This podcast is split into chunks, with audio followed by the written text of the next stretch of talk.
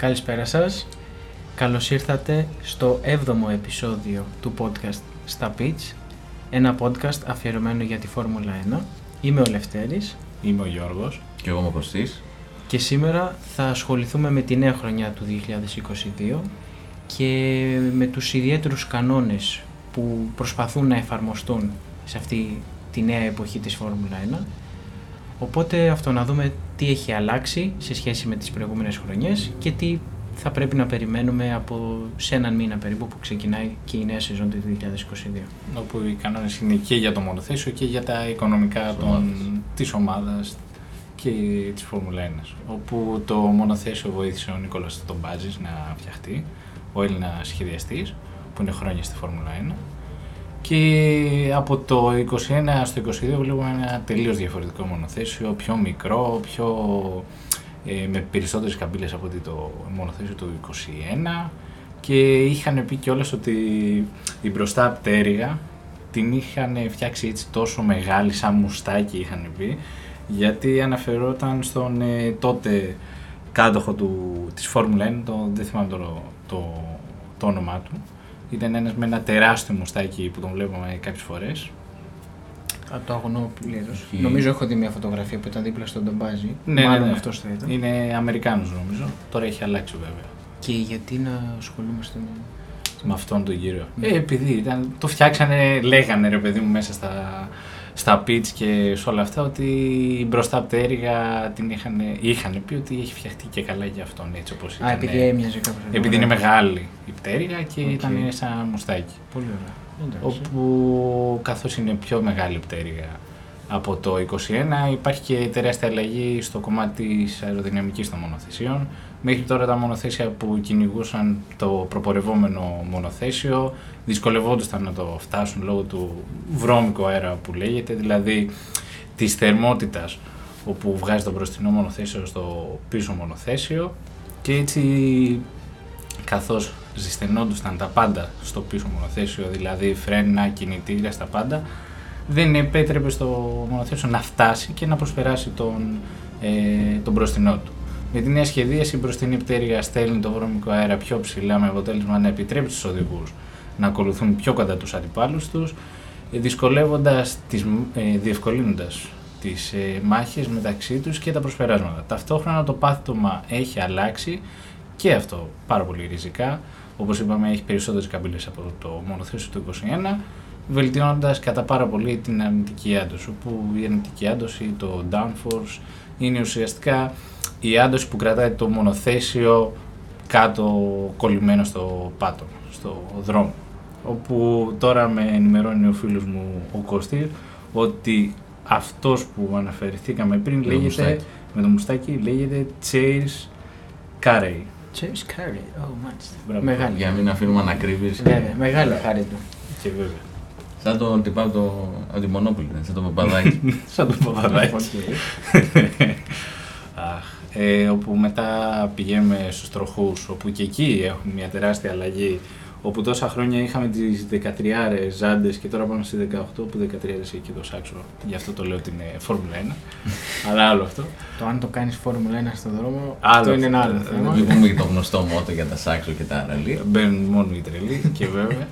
όπου τώρα πια οι 13 ζάντες έχουν γίνει 18 όπου είναι τεράστια αλλαγή και φοβήθηκε και η Πιρέλη ότι θα υπήρχε μεταλλάστηκα και η ίδια η, η Φόρμουλα 1, αλλά ελπίζουμε να το αποτέλεσμα να είναι ωραίο. Ήδη βλέπουμε στη Φόρμουλα 2 ότι τις έχουν δοκιμάσει και έχουν δει ότι πάνε μια χαρά οι ζάντες, όπου τα καλύματα της εξωτερικής πλευράς ε, από τη Ζάντα θα περιστρέφονται μαζί με τους τροχούς όπου πάνω θα υπάρχει μία ε, πώς λέγεται, LCD LED Μάλλον ε, κάτι λεντοτενίες θα έχουν. ναι, κάτι τέτοιο τέλος πάντων σαν οθόνη για παράδειγμα και θα αναφέρει κάποιες πληροφορίες είτε για το μονοθέσιο είτε Για τους για τους χορηγούς, για διάφορα τέτοια παρά- πράγματα.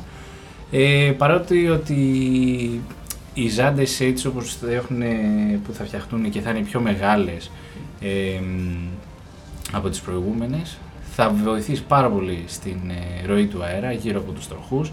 Θα κάνουν όμως πιο δύσκολα τα pitch, επειδή όπως μου είπες πριν Λευτέρη που δεν το είχα συνειδητοποιήσει καθόλου, υπάρχει ένα πραγματάκι ένα πτερίγιο πίσω από τη ρόδα. Ναι, ακριβώς σαν πτερίγιο μοιάζει. Ναι. όπου θα δυσκολέψει πάρα πολύ Τη δουλειά στα των- pit stop. Ναι, δηλαδή εκεί πέρα που βλέπαμε αυτό που έλεγες ότι εγκάγιαζαν την ρόδα για να τη βγάλουν. Ε, τώρα θα δυσκολευτούν. ε, Ουσιαστικά θα τους ακυρώνει ας πούμε το ένα από τα δύο χέρια που ερχόταν από τη μέσα μεριά του μονοθεσίου και το αγκάλιαζε και το έβγαζε το ολόκληρο τον τροχό. Τώρα ουσιαστικά του το ακυρώνει γιατί βρίσκεται αυτό σαν πτερίγιο. Οπότε δεν ξέρω. Θα είναι πιο λεπτή η θέση. Δεν για να ξέρω τι μην γίνει- θέση θα, κάνουν, θα παίρνουν τώρα οι μηχανικοί για να το Θεω- τραβάνε προς τα έξω. Ναι, θεωρώ ότι κάποιο τρόπο θα έχει μέσα να βάζει κάπως το χέρι μέσα Ναι. από τη ζάντα για να το τραβάει. Διότι Πάντως εντάξει. Αλλά αυτό στοιχίζει δευτερόλεπτα. Δηλαδή, ναι, αυτό. εκεί που είχαμε- Όλοι λένε ότι θα είναι πιο δύσκολο και πιο χρονοβόρο. Και είναι και πιο βαρύ πια. Τώρα Ναι. τρία κιλά. παραπάνω από ό,τι ήταν ε, πέρσι, ναι, είναι πάρα πολύ πιο βαρύ. Και η αλλαγή έχει γίνει εμφανής και στο κομμάτι των οδηγών, οι Ακριβώς. οποίοι δήλωσαν ότι ήδη αισθάνονται το επιπλέον βάρος των τροχών στην αίσθηση που τους δίνει το τιμόνι και ανέφεραν επίσης ότι τουλάχιστον στις δοκιμές με τα προσαρμοσμένα μονοθέσια τα οποία πραγματοποίησαν σ- στο τέλος του 2021 ήταν πιο εύκολο να προκάλουν τα φρένα τους όπου α- είναι αρκετά σύνηθες να βλέπουμε τα μονοθέσια της Φόρμουλα 1 να, ειδικά όταν προσεγγίζουν τις στροφές να βλέπουμε να πετάγεται και ένας καπνός το οποίο γιατί γίνεται, γιατί μπλοκάρει, δηλαδή δεν, δεν τσουλάει το ελαστικό και αντιθέτως σέρνεται πάνω στην άσφαλτο, δημιουργώντας λόγω της τριβής αυτό τον, τον καμπνό. Όπου μια τεράστια διαφορά που έχουν τα μονοθέσια της Φόρμουλα 1 σε σχέση με τα απλά συμβατικά αυτοκίνητα και παλιάς τεχνολογίας πλέον, είναι η παρουσία στα σημαντικά αυτοκίνητα ή η απουσία στα μονοθέσια του ABS. Το οποίο Δεν ABS έχει. Όντως με Ναι. parking system. Ο- όχι parking Ε, system. park- ε, Braking Braking system. Θα τη Α, ρίχνω είδα, μέσα. ε. Το οποίο είναι ένα σύστημα το οποίο αποτρέπει Braking ο system. τροχός του φρένου κάπως να κλειδώσει. να κλειδώσει. κλειδώσει τελείως και να μπλοκάρει ο τροχός. Οπότε όσο και δυνατά να πιέσει ένας άνθρωπος το φρένο δεν θα μπλοκάρουν η τροχή. Αυτό απουσιάζει στη Φόρμουλα 1, οπότε λίγο παραπάνω. Αν ένας οδηγός πιέσει το φρένο, αμέσως μπλοκάρουν η τροχή και βλέπουμε αυτό το όμορφο θέμα. Όπου ούτε αυτό το έχει τόσο άξιο, γι' αυτό και να λέμε ότι είναι Είναι φοβερό. φόρμα φόρμουλα. Αλλά Και είναι εντάξει. και πολύ Γι' αυτό μην πάρετε Σάξο. σάξο. Ε, όχι, σας παρακαλώ, το σάκ το αγαπάμε. Α, αν θέλετε, τον μπορεί να το πουλήσει του Γιώργου, να το πουλάει σε μια τιμή ευκαιρία. Ναι, ναι, ναι. 10 χιλιάρικα. Αποκλείεται αυτό το πράγμα. Οπότε, Αλλά εντάξει, μην τα κατηγορούμε τώρα τα καινούργια ελαστικά. Υπάρχει και ένα ας πούμε θετικό, όσο μπορούμε να το πούμε, ότι δεν θα έχουμε πια υπερθερμάνση στα, στα λάστιχα, στα ελαστικά, που είδαμε ότι πολλές φορές κάποιοι αθλητές πήγαν να χάσουν ολόκληρο αγώνα λόγω των θερμοκρασιών που έπιαναν. Αλλά Ναι. εντάξει, πιστεύω αυτό να μειωθεί Στα- ριζικά. στα πιο ζεστά μέρη και λόγω του μεγέθους θα... Επειδή νομίζω, αν μπορεί να κάνω λάθος σε αυτό, δεν το θυμάμαι ακριβώς, ότι λόγω ότι από 13 πήγαν στις 18 είναι χαμηλό προφίλ τα ελαστικά. Ναι. Δηλαδή η ζάντα πα- πιάνει παραπάνω μέρος από ότι το ελαστικό στη τωρινές στις 18 όπου στις 13 βλέπαμε ότι ήταν όλο ελαστικό και, Και λίγο ζάντα. και λίγο ζάντα, που αυτό ζέστηνε το, ε, πώς το λένε, τον κορμό να το πω έτσι του ελαστικού και γι' αυτό Ενώ Πες τώρα να δεν δούμε. θα, δεν θα γίνεται αυτό. δεν θα γίνεται. Πολύ ωραία. Αυτό ακριβώς. Αλλά οι αλλαγές που δεν σταματάνε πια εδώ. Έχουμε αλλαγές ακόμα και στο πίσω μέρος που έχει πια μια διαφορετική καπηλότητα από όσο είχε πριν. Όπου να διώχνει πια τον αέρα που είχε προς τα πάνω και όχι προς τα πλάγια. Έτσι, το μονοθέσιο που ακολουθεί το μπροστά θα μπορείς ως ένα σημείο πάντα, γιατί δεν θα τρακάρουν, να χωθεί κάτω από αυτό το σύννεφο που δημιουργείται, ώστε να μπορεί να, να το προσπεράσει με μεγαλύτερη ευκολία. Επίσης όμως βλέπουμε ότι η αλλαγή παραμένει το DRS μέχρι το 22, αλλά με την, με την πρόθεση ότι τα επόμενα χρόνια θα έχουν βελτιωθεί οι μάχες, ώστε να μην είναι πια απαραίτητο, αλλά όπως είπαμε και με τα παιδιά, δεν νομίζω να φύγει ποτέ, είναι εδώ για να μείνει, γιατί είναι μια έξυπνη Ναι. πατέντα, ας πούμε, Όντως πατέντα είναι. Και αυτό το DRS να ξαναθυμίσουμε είναι αυτό σαν καπάκι που ανοίγει Που ανοίγει σε, στο συ- wing, σε ναι. συγκεκριμένε Πίσω εδώ. περιοχέ της πίστας που βοηθάει και δίνει την. Και είναι το κάτι- πλεονέκτημα στον αγώνα. Στον αγώνα, ναι, και ουσιαστικά δίνει παραπάνω μέσα εισαγωγικά άλογα στο πίσω μονοθέσιο καθώς δεν έχει το drag. Μμμ. Γι' αυτό. Οπότε είδαμε το μπροστά μέρος, είδαμε το πάτωμα, είδαμε και το πίσω μέρος και τους τροχούς. Τώρα πάμε να το Για δούμε το σαν, σύνολο. σαν μια συνολική εικόνα το μονοθέσιο και να ασχοληθούμε λίγο και με το βάρος του. Γιατί όπως και να το κάνουμε, το βάρος, ειδικά και με τέτοιες ταχύτητες που αναπτύσσουν, παίζει τεράστιο ρόλο και μας κάνει εντύπωση τα φετινά μονοθέσια, παρόλο όλα αυτά τα θετικά που συνεχώς ε, λέμε ότι θα έχουν, το συνολικό τους βάρος θα είναι μεγαλύτερο κατά 43 κιλά λόγω των μεγαλύτερων ελαστικών και, και ζαντών που θα έχουν, αλλά και λόγω της ιδιαίτερης σημασίας που έχουν δώσει από την FIA λογικά στα συστήματα ασφαλείας, εξοπλίζοντας το μονοθέσιο με καλύτερα και πιο ανθεκτικά υλικά, τα οποία υπομένουν καλύτερα τα crash test και τα τωρινά δοκιμαστικά, αλλά και μετέπειτα στους αγώνες που ευχόμαστε να μην γίνονται, αλλά στην περίπτωση που γίνει όμως κάποιο ατύχημα, να είναι σε θέση να μπορούν να απορροφήσουν όλους τους κραδασμούς και τις δυνάμεις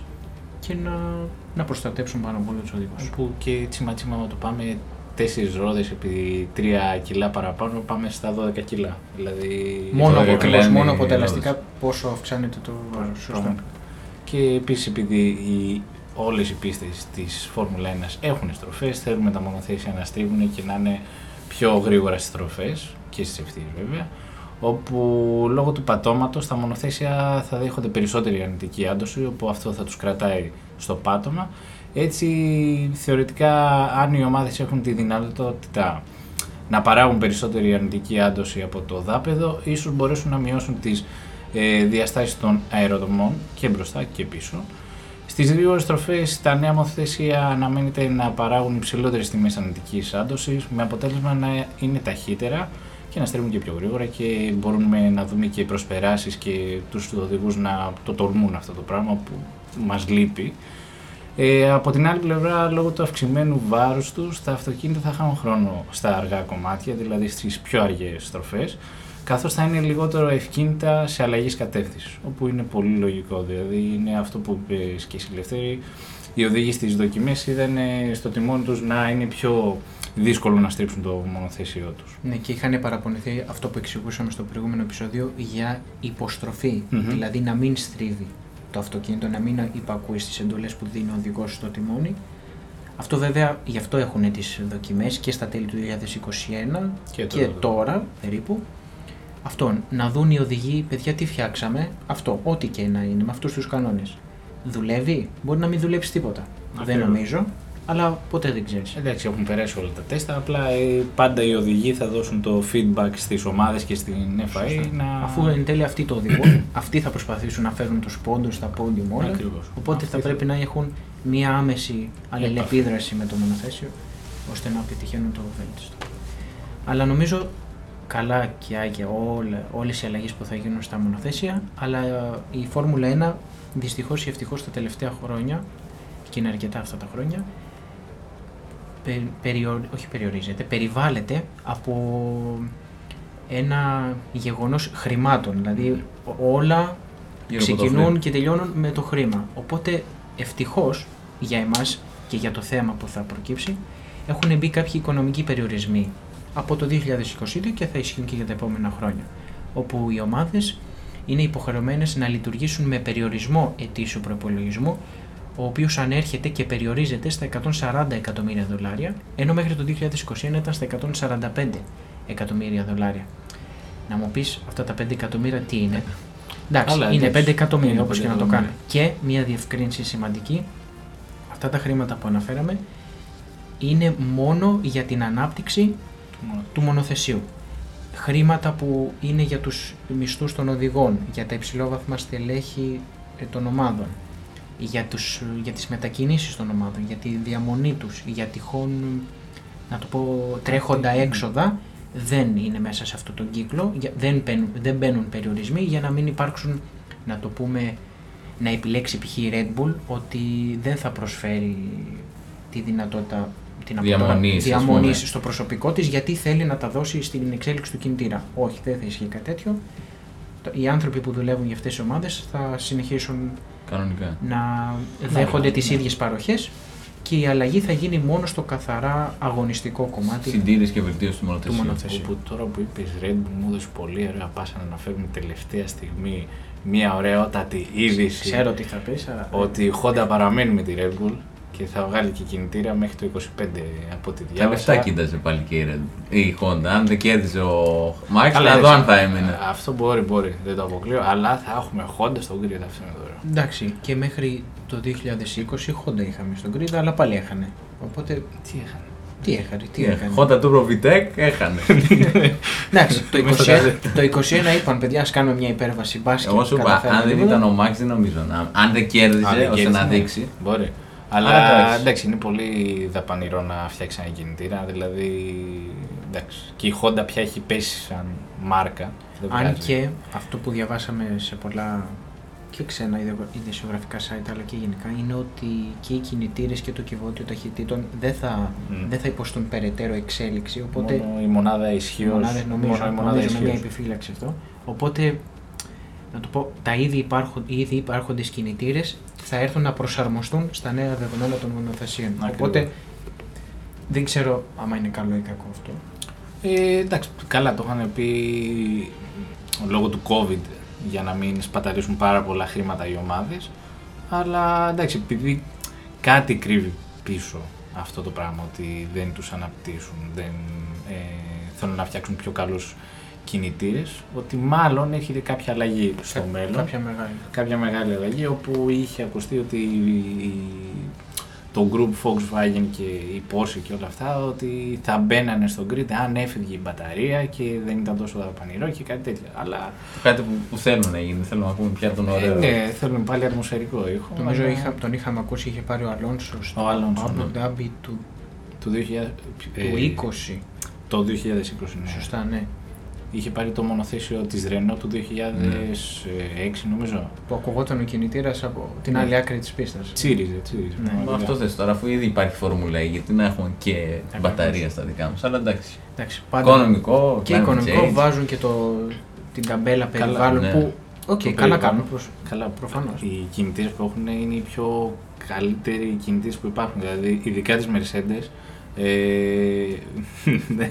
ε, Πώς το λένε, Πες, είναι. πες το, το θετικό μας, Έχω πες. ξεχάσει τη λέξη που λέει. Τώρα με μπερδέψατε. Εικονο... Όχι, Όχι, όχι. Φιλικό προς το Τι ήταν ο μέγιστος. Ε, Όχι τι ήταν νομίζω. Εξαιρετικός. Ότι εκεί το καύσιμο στο. Δεν θυμάμαι. Α, πώς κάνει το- την τέλεια καύση. Την τέλεια καύση, Α, ναι. Ωραία. Όσο τους άξιο που είναι του. Ε, Εντάξει, τους άκουσα ρε παιδιά, 1100 είναι το, το καημένο.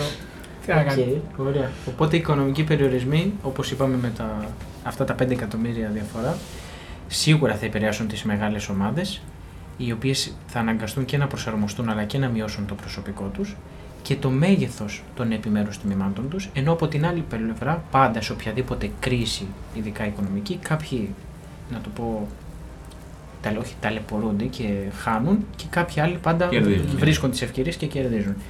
Και σε την περίπτωση αυτή οι μικρότερες ομάδες θα επωφεληθούν και οι οποίες έχουν ήδη κάπως επεκταθεί με χαρακτηριστικό παράδειγμα την Alfa Romeo και την Aston Martin. Μετά ε, υπάρχουν βέβαια διαφορές ακόμα μεταξύ τους. Δεν θα, ξαφνικά δεν θα γίνει μέσα σε Ναι. μια χρονιά Mercedes, Mercedes Aston Martin Haas. να γίνει το ίδιο. Ε, ναι, Να βλέπεις το Μάζεπι να, Να να προσπερνάει. βουνάει. κοντράρει. Είπαμε, αλλά στα επόμενα 2-3 χρόνια το σκεπτικό είναι όλες οι ομάδες να έχουν τη δυνατότητα να βρίσκονται στο ίδιο περίπου επίπεδο, νομίζω πάντα οικονομικά, γιατί κάθε ομάδα θα κάνει τα κόλπα της και θα Ε, εντάξει, ναι. προσπαθεί να ξεχωρίζει. Και αυτό είναι κάτι που δεν θα έχει ξανασυμβεί ξανά στην ιστορία της Εντάξει. ε, Φόρμουλα 1. Τουλάχιστον να είναι λίγο πιο ανταγωνιστική τώρα, μην βλέπεις πια δύο ομάδες να είναι. Ναι, δηλαδή και αυτό θα δώσει λίγο.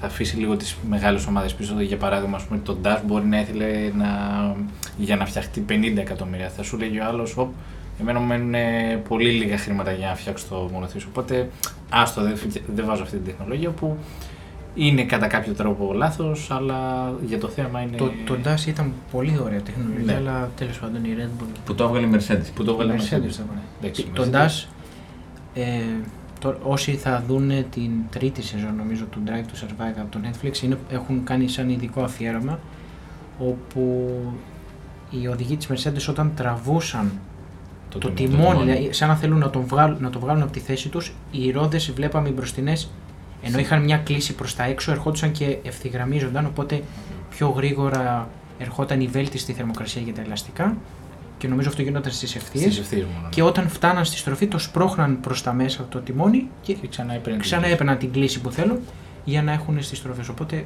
ήταν ωραία τεχνολογία. Ξαφνικά λένε όλοι τι κάνει μέσα στο κόπο. Όπου, αν να ξεκαθαρίσω εδώ πέρα, επειδή λέω πολλά για τη Mercedes και τα λοιπά, τη Mercedes σαν ομάδα, εντάξει, έχω να πω, δεν είναι τα σπέκια μου και όλα αυτά. Εγώ έχω θέμα με το Hamilton, όχι με την καημένη τη Mercedes, δηλαδή με το Hamilton. έχω.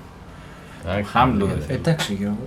Θα φύγεις σε λίγο. Να Ε, είμαστε, να είμαστε καλά σε λίγα χρόνια με το καλό να αποστρατευτεί και να πάτε καλά. Α, να, Να πάρει να σύνταξη. πάρει σύνταξη ο Χάμιλτον. Τι σύνταξη να πάει, θα έχει βγάλει τα λεφτά του. Καλά, Σιγά μην αυτό. περιμένει το δημόσιο Ναι, να του δώσει λεφτά. Λοιπόν, και να φύγει και να έχουμε Ράσελ με. Δεν ξέρω. Όποιος θέλει. ασθένη. Α, άρα τότε π.χ. θα υποστηρίζει. Θα υποστηρίζει. Θα υποστηρίζει, λες εντάξει. καλύτερα λόγια για τη Mercedes. Ναι, δε- Α, ακόμα λέει, εντάξει. Ε, Όχι που σου ε, έχουμε ένα μαχαίρι κάτω από το λόγο. Εγώ. Πότε. Εντάξει, Έλα, είμαστε πολύ, 2-1 εντάξει. εδώ πέρα. Οπότε να ξέρεις. Εντάξει, δε- δηλαδή είχε ακουστεί κιόλα μια παρένθεση πάλι ότι κάποια στιγμή ο Νόριτ λένε ότι θα πάει στη Mercedes. Να το αντικαταστήσει δούμε τον αυτό. Άγγλο Μακάρι, μακάρι. Λουίς. Ε, γενικά θα είναι Άγγλοι εκεί πέρα. Δεν ξέρω τι γίνεται. Οκ. Εντάξει, Οπότε, αλλά ένα συμπέρασμα. συμπερασματικά νομίζω ότι είναι κάτι που θα ξεκινήσει από το 0 για όλες τις ομάδες. Αλλά Αυτή τη εντάξει, στιγμή, υπήρχαν κάποιε που ήθελαν να προλάβουν τον περιορισμό και ξεκίνησαν κάποιες αλλαγές ήδη από το 2021. Αλλά θα δούμε πώς θα εξελιχθεί. Άρα νομίζω δεν μπορεί κάποιος να κάνει πρόβλεψη στο τι Ναι. θα γίνει. Εγώ θέλω να δω η Χάς που λέει ότι έχει φτιάξει το μονοθέσιο. Και, και τη Ferrari εγώ θέλω να δω. Και τη Γιατί Ferrari. έδειξε θετικά σημάδια στο Ναι. τέλος του του Θα δούμε 21. και πώς θα το λάβουν αυτό οι Mercedes με τη Red Bull. Πόσο. Τι κόντρα θα διαχείριση κάνουν. υπάρχει. Ναι. Ναι, τι κόντρα θα υπάρχει μεταξύ τους και με τον προπολογισμό που είναι πολύ λιγότερος από αυτό που είχαν συνηθίσει. Η Ferrari ακριβώς να δούμε τι θα καταφέρει να φτιάξει. Ελπίζω Μπινότο να κάνει πράγματα. Και λόγω των μεγάλων αλλαγών στο τεχνικό κομμάτι προκύπτουν ευκαιρίες για κάποιες πολύ μικρές ομάδες, Williams, ε, Aston Martin κτλ. Ελπίζουμε να τις δούμε να πάρουν κάποιο βάθρο στο μέλλον. Μακάρι. Όλες, όλες. Να υπάρχει μεγαλύτερη ποικιλία στο βάθρο και όχι το κλασικό. Mercedes, Όχι- Mercedes. Όχι Red Bull. Hamilton, ε, Bottas, Verstappen. Το Πάει Bottas- ο Bottas άστο τώρα. τον Bottas δυστυχώς. Πεκομήρη. Δεν πειράζει. Όπου τώρα είπαμε Bottas, Πάει. γιατί θα φύγει από το βάθρο ο Bottas. Να αναλύσουμε λίγο και να πούμε μάλλον ποιες, έχουν, ποιες αλλαγές έγιναν στο, Στο grid. line-up. Ναι. Άρα με κανόνες είμαστε. Νομίζω τελείωσε. τελειώσαμε, ναι, τελειώσαμε τους κανόνες. Σίγουρα υπάρχουν και πιο μικρές λεπτομέρειες. Το Ο- παραθυράκι. όποιος- παραθυράκι. Όποιος θέλει να το ψάξει α, αναλυτικότερα, α, υπάρχουν όλα τα Site, site ναι. έχουν, το έχουν αναλύσει. Αλλά Νομίζω σε μια γενική γραμμή για μια αυτά γενική είναι το τα. τι περίπου να περιμένεις και το τι θα δεις οπτικά στις οθόνες σου, νομίζω το αναλύσαμε. Ακριβώς. Και αυτό να καταλαβαίνεις, ρε παιδί μου, γιατί είναι έτσι το πίσω μέρος του αυτοκίνητου, γιατί συμβαίνει αυτό. Γιατί και εμείς να το καταλάβουμε, αλλά και όσοι Γιατί, μας ναι. ακούνε να το καταλάβουν. όπου στο grid ε, για το 2022 έχουμε σχετικά λίγες αλλαγές. Οι περισσότερες ομάδες μένουν με, πώς το λένε, το grid που είχαν, όπου ξεκινάμε με τη Haas, όπου κρατάει τον Mazepin για τα λεφτά του μπαμπά και Ε, τον ε, Σου- ε, συγγνώμη. Και στο Συγγνώμη. Σουμάχερ γιατί δεν το Ε, το Σουμάχερ εντάξει είναι το όνομα. Ε, Α, αν εντάξει, και τώρα. ο Σουμάχερ νομίζω τώρα στα τέλη της χρονιάς βγήκε να είναι ταυτόχρονα και αναπληρωματικός οδηγός της Ferrari. Νομίζω με τον Giovinazzi. ναι. Νομίζω. Ποιο είναι. Μετά έχουμε στην ε, Alpha Tauri τον Γκασλί, τον μπαμπά και το Τσουνόντα το παιδάκι. Ε, στην ε, Alpine έχουμε τον Οκόν, όπου συνεχίζει να είναι εκεί πέρα ο Ψιλολέλεκας και ο Αλόνσο. ο Έχει Γεωργικός. μάνατζερ τον Τόντο, μάλλον γι' αυτό έχει κάτσει. Ε, ξέρω, Αν δεν είχε, ναι. δεν νομίζω να έμενε τόσο. Ε, μ, εντάξει. Λένε ότι έχει ταλέντο, αλλά εντάξει. Εντάξει, καλό παιδάκι. Ναι, μωρέ. Μετά έχουμε τη Williams όπου πηγαίνει ο Άλμπον επιτέλους ξανά. Η επιστροφή. Επιστροφή. Ε, Μετά βλέπουμε. πόσα χρόνια είχε φύγει από τη Red Bull. Ε, Ε, τώρα με τα το- χίλια ζόρια. Εντάξει, τώρα και αυτός ήταν Ένα μαζί χρόνο. με, Α, ναι, ναι, ναι, με σωστά. Verstappen. Ήταν λίγο δύσκολο να το. κο- Δεν είχε. Δε, Σίγουρα, η, η ναι. θέση νούμερο 2 στη Red Bull είναι πο- Εντάξει, πολύ δεν είχε φάει περίεργη. ο Είχε και Hamilton ένα δύο φορές. γκασλί να τον Πολύ πιέζει, περίεργο. να του δείξει ότι του έφαγε τη θέση. Καλά, είχε και ένα Χάμιλτον να τον έχει τρακάρει δύο φορές άλλωστε. Ε, Κατά λάθο. Και μετά και ο Λατίφη, ο Λατίφη, ο MVP του 21. Δεν θα τον βρω, θα τον βρω. κάποια στιγμή. Πάμε στην Αγγλία να το Τούρκοι, πούμε. το Χάμιλτον. Το παλικάρι. Και Στην μετά Αλφα Ρωμαίο. Η Αλφα Ρωμένο άλλαξε τελείως. Η Αλφα Ρωμαίο ήρθα. Ο αγαπημένος μας Μπότο και ο καινούριος πια Ζου. Ο Ζου. Ζιο. Ζου. Θα τον ακούμε. Να θα- μην το λέμε. Δεν θα χρειάζεται να λένε το όνομά του. Θα περνάει η φόρμουλα και θα Ζιο. λέει, Ζιο. «Παίρνω- Ζιο. ο Ζιο». Ο Ζιό έκανε Ζιό. Σαν τον Πάτερ κλεωμένο. Όπου και εδώ πέρα βλέπουμε πάλι τα λεφτά. Ήταν αυτό που είχε πει ο Τζιομινάτσι ότι τα λεφτά πάλι μίλησαν. Αλλά. Εγώ, Εντάξει, έχω, ρε, εγώ Ζιο, έχω δε. μία απορία. Ναι. Εδώ και δύο χρόνια νομίζω, ο καημένος ο Ηλιότ, Ηλιότ κάπως Ο έτσι. ηλιό του, ναι. ο καημένος είναι όλη την ώρα πολύ ψηλά στην κατάταξη της Φόρμουλα 2 και δεν παίρνει αυτή Δεν τη παίρνει. ρεμαδοευκαιρία να Να έρθει. μπει, ναι. Όπως και Στη τώρα της, Φόρμουλα ο Αυστραλιανός που μόνο εκείνος το έχει καταφέρει ο Ράσελ και ο Λεκλέ να πάνε από τη Φόρμουλα 3 κατευθείαν να πάρουν πρωτάθλημα στη Φόρμουλα 2, να πάρουν και εκεί πρωτάθλημα. Όπου και εκείνος είπε ότι λίγο δεν του άρεσε που θα είναι αναπληρωματικός της, ε, α- ε, της Alpine και δεν έχει πάρει κάποια. Θα, θα έχει όμως θέση στο grid της Φόρμουλα 2 ή ούτε, απλά θα κάθεται; Ε, νομίζω πως όχι. Δεν Α, απλά είμαι είναι σίγουρος. Θα κάθεται. Θα, Πήρε- θα είναι αναπληρωματικός. Πήρε 2 με 3 πρωταθλήματα στη σειρά, νομίζω και πήρε και της Φόρμουλα 4. Ναι. 4-3-2, τα πήρε όλα και απλά θα Νομίζω, κάθεται ναι. μετά. Ε, εντάξει. Παντού παίζεις τα λεφτά, ρε. δε. Όπου μετά έχουμε τη Ferrari, με Ferrari. τον Leclerc, τον Μονεγάσκο, ο οποίος δεν μας έδειξε πολύ ε, καλά πράγματα το 2021, ελπίζω το 2022 να φτιάξει. Το Sainz, όπου... Έκανε πάρα πολύ καλή χρονιά. Μμμ. Ναι, όπου η κατάρα της Ferrari συνεχίζει να υπάρχει ο καινούριος οδηγός Σε να... Ferrari. όπου ο καινούριος οδηγός να καταπατάει τον... Τον πάγιο. ομόσταυλό του. Ακριβώς, μετά πάμε Φέτελ. στη... Ε, πώς Άστον τη λένε; Μάρτιν. Άμα, Aston Aston Martin, Martin. την είχα μπερδέψει, θα την έλεγα Racing Point εγώ. Στην ε, Aston Martin όπου έχουμε τον άλλον γερόλικο Φέντελ και τον Στρόλ που και εδώ τα λεφτά ξαναμίλησαν. Μετά έχουμε τη McLaren όπου είναι ο Νόρις, το παιδάκι που βρήκε κοπέλα Νόρις. Μα την Παναγία βρήκε και εκείνο. Και τι άλλο. Ε, έλα, Έλα, ναι. μωρέ, μια χαρά είναι. Μια χαρά είναι το Τόσα παιδί. πόδια μου Καταλήγει- έκανε. Είναι μοντέλο Κα- η κοπέλα του. καταρχάς- Οδηγεί Μακλάν. Ναι, καταρχάς εντάξει, δεν, σιγά σιγά δεν, θα μεγαλώσει, δεν είναι πλέον τόσο μικρός. Υπάρχουν Στην μικρότεροι. ηλικία, ναι, υπάρχουν εντάξει. μικρότεροι. Όπου μετά έχουμε τον Ρικάρντο που και εκείνος το 21 δεν μας έδειξε πολλά πράγματα. Πάντα Είχε μια όπως νίκη. είχατε πει αυτό Ναι. ότι ο, στην πρώτη του χρονιά πάντα δεν βρίσκει τα πατήματά του. Η Ελπίζουμε. δεύτερη και. Ελπίζουμε στη δεύτερη να πάει καλά. Και μετά. Στη Στη θέση δεύτερη- νούμερο 2 δύο, πάμε η Red στη Bull. Red Bull, μην ξεχνιόμαστε. Με τον πρώτο της οδηγό τον Πέρες όπου με τον ε, champion του 21. που άλλαξε και το νούμερό του πια από το 33 σε 1. Ναι, ευτυχώς και ο Φέτελ, εντάξει, αυτό είναι λίγο γευτιά να το πω. Έτσι. Το άλλαξε. Ναι. Α, και ο Χάμιλτον τον κάνει. Ο Χάμιλτον 7 φορές το έχει πάρει, το νούμερο 1 δεν το είδαμε όμως ποτέ. Ναι, Κρατάει το- το origin. Όπα, Κάτσε ήρθε, και ήρθε, εσύ. μην το Ναι. σπάσουμε το τραπέζι. Ε, και πώς το λένε, ναι, εκείνος και ο Φέτελ έχουν βάλει το νούμερο 1 από το grid που έχουμε τώρα. Και έχουμε το Verstappen που είναι ο champion του 21 και τον Μπέρεζ που έκανε τρελές άμυνες. Ο καλύτερος ομόσταυλο Όχι, για το 21. όχι, πολύ καλά. Για Ναι. νούμερο 2 Είναι στη ο Red καλύτερος Bull, ομόσταυλος. καλά. Εντάξει, έδειξε τα, τα χρόνια εμπειρίας που έχει στη Φόρμουλα 1. Δεν- Και δεν- ερχόμαστε στην υπέρτατη, εκπληκτική, Μία και μοναδική. νικηφόρα. Τι άλλο να της προσάψω, τι θες, το αστέρι που λάμπει από Silver παντού. Arrow. Ε, ναι, Mercedes. Mercedes. Μη- Εντάξει, Mercedes. Συγγνώμη, με το Με- τσου, ε. Mercedes, ναι. Πού να μας Ε, πιάσει και έξω από συνέντευξη. Ε, Πραγματικά. Τι τζάμπα της Πού να φοράγαμε και Τσάμπα τις πήραμε Mercedes τις- μπλούζες τις τώρα που μπλούζες. μιλάμε. Πώς δεν φαίνεται και κόρνες εδώ πέρα. το- το Καλά, πολύ καλά. κατάλαβε. Θα τα πούμε σε λίγα επεισόδια Α. όταν θα το σηκώσουμε. Και καλά, ηρέμησε. Έχουμε 22 αγώνες ακόμα. Μην, μην αγωνόμαστε. Χαλαρά. Εμείς εδώ θα είμαστε, θα τα λέμε όλη τη χρονιά. Όπου έχουμε τον ε, Χάμιλτον, ο παππούς που πρέπει να φύγει. Ο Εφτάκης πρωταθλητής. 7 έχει πρωταθλητής. Και ο νέος ομόσταυλος. Ράσελ. Ράσελ. Πάμε, ρε Ράσελ. Ε, όπου ελπίζουμε να δούμε πράγματα. Ελπίζω Πόντιο. να ακούει και εκείνος όπως ο Μπότας, ε, Ράσελ, Τζέιμς, ε, δώσει τη θέση στο Χάμιλτον. Γιατί αυτό είναι, να το πω, γυφτιά. Δεν, δεν επενδύεις στο νέο αίμα και επενδύεις σε έναν παππού. Αλλά εντάξει. Ε, παππού που έχει καλύτερη. Εντάξει, μην λέμε τώρα, να τα πούμε και τα. Είναι παππούς άνθρωπος. Πρέπει να φύγει. Α, μίλα, μίλα και τις Παππούς κάποιες δεν Τώρα είναι, ο γιατί Ράσελ δεν και ο- μπορεί Ο να- Αλόνσο μεγαλύτερος είναι, αλλά οκ. εντάξει. Καλά τον κράτησε πίσω. Ωραία. ναι. Α κρατήσουμε ότι στέκεται πολύ καλά στα πόδια του Χάμιλτον. Ακόμα ναι. Είχε μια σεζόν το 21 που μέχρι την τελευταία στροφή πίεζαν μαζί με το Verstappen στα όρια, αλλά ξανά είχαμε και μια διαφορά ηλικίας. Οπότε εντάξει, δεν είναι το ίδιο. Ναι, και διαφορά των μονοθέσεων, ναι. Τώρα, αλλά να κάνω μια πάνη τώρα σε αυτό που λες παππούς, εντάξει τώρα αυτό το επεισόδιο θα είναι πιο μετά από ό,τι έχει γίνει. Ο Ναδάλ που είναι πόσα χρόνια μεγαλύτερος από το Μερβέντεφ το Ρώσο, Μμμ. τον νίκησε με τρομερή ανατροπή στο. Ο Ναδάλ είναι εντάξει. σε, που δεν ήταν καν στο χώμα που είναι το δικό του, ξεπερνώντας το Είναι σε ο- ένα Grand όπως Slam. είναι ο Ναδάλο Goat. Του... Ο Goat. Ναι, Ότι που ο σε ό- Federer. σε όλα τα αθλήματα υπάρχει κάποιος γκότ. Αλλά ποτέ μην υποτιμάς τον παλιό. Όπου ο γκότ στην ε, Φόρμουλα 1 είναι ο Σουμάχερ και Σουμάχερ. ο Χάμιλτον. αλλά Αυτό είναι, εντάξει.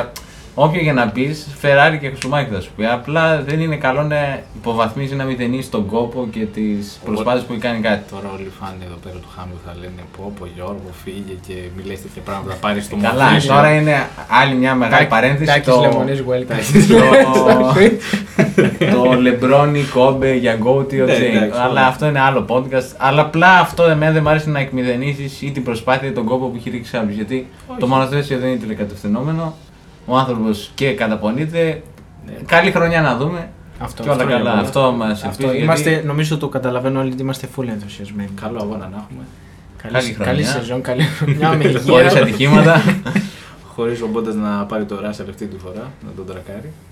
Και όλα να πάνε κατευθείαν. Με το και δεξί. Με το δεξί, να όλα. μπούμε και εμείς στην πίστα. Να δούμε... Μακάρι, μακάρι. Άμα το καταφέρουμε αυτό που, Με το Σάξο που είναι φόρμουλα. που να σκεφτόμαστε. πούμε. Αυτά Α, τα σκέφτεσαι εσύ Γιώργο, όχι εμείς. Πάμε με το γιότ στο Μονακό. Πάμε. Πάμε, εντάξει. Θα, θα το αράξω εκεί πέρα και θα μπω μέσα στην πίστα με το Σάξο. Θα του λέω. Θα «Ελάτε κάνουμε να σας το μάθω». podcast δίπλα από τη- την Άμα. πίστα να ακούσουμε. Βζιν, βζιν. Όχι, θα λέμε, έχω πέρασει ο Ζιούμ. Ο Βζιν. Λοιπόν, οκ, μεγάλο επεισόδιο. και Αυτά αυτό. νομίζω για το 22. Τα είπαμε, προ- προσπαθήσαμε να, κάνουμε έτσι μια, γε- να παρουσιάσουμε μια γενική εικόνα για το τι θα γίνει, τι έχει αλλάξει για το 2022 τόσο στο οικονομικό κομμάτι, τόσο στο μηχανικό κομμάτι, στο κομμάτι της ασφάλειας και κλείσαμε και με το κομμάτι των διαπραγματεύσεων και το πώς θα δούμε σε- με τα μονοθέσια και τους οδηγούς τους.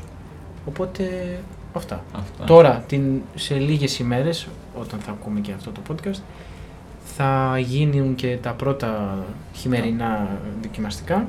Και τα αποκαλυπτήρια από όλες τις Σωστά. ομάδες. Ε, ναι, τις επόμενες μέρες θα έχουμε και τα αποκαλυπτήρια, όπου πρώτα θα γίνει στην Βαρκελόνη. Μμ. Τα Ναι, πρώτα ναι, χειμερινά. τα πρώτα Πρώτα χειμερινά, ναι. Θα έχουμε ένα επεισόδιο όταν τελειώσουν αυτό το τριήμερο των χειμερινών δοκιμαστικών να δούμε τι είδαμε τα μονοθέσια για πρώτη φορά στην πίστα. Γι' αυτό κάντε τον να πάρουμε την OTTV να τα δούμε από εκεί. ναι, ναι, ρίξτε κανένα μάνι, δεν πειράζει. να, PayPal. να, μπο- Κάνα να, donuts. να μπορέσουμε να τα δούμε. Εντάξει, κάτι θα κάνουμε, θα, τα, θα Ναι. τις πάρουμε τις πληροφορίες. Μετά θα δούμε τις χειμερινές δοκιμές του Μπαχρέιν. Πάλι θα ξανά έχουμε ένα επεισόδιο. Και μετά, τέλος, όλη η προετοιμασία τόσο για εμάς, τόσο για τη Φόρμουλα 1, τόσο για τους οδηγούς θα έχει ολοκληρωθεί. Και με ανυπομονησία, τέλη, αρχές, συγ- όχι, αρχές ή μέσα Μαρτίου, είναι ο πρώτος Ξεκινάμε. αγώνας και ξεκινάμε.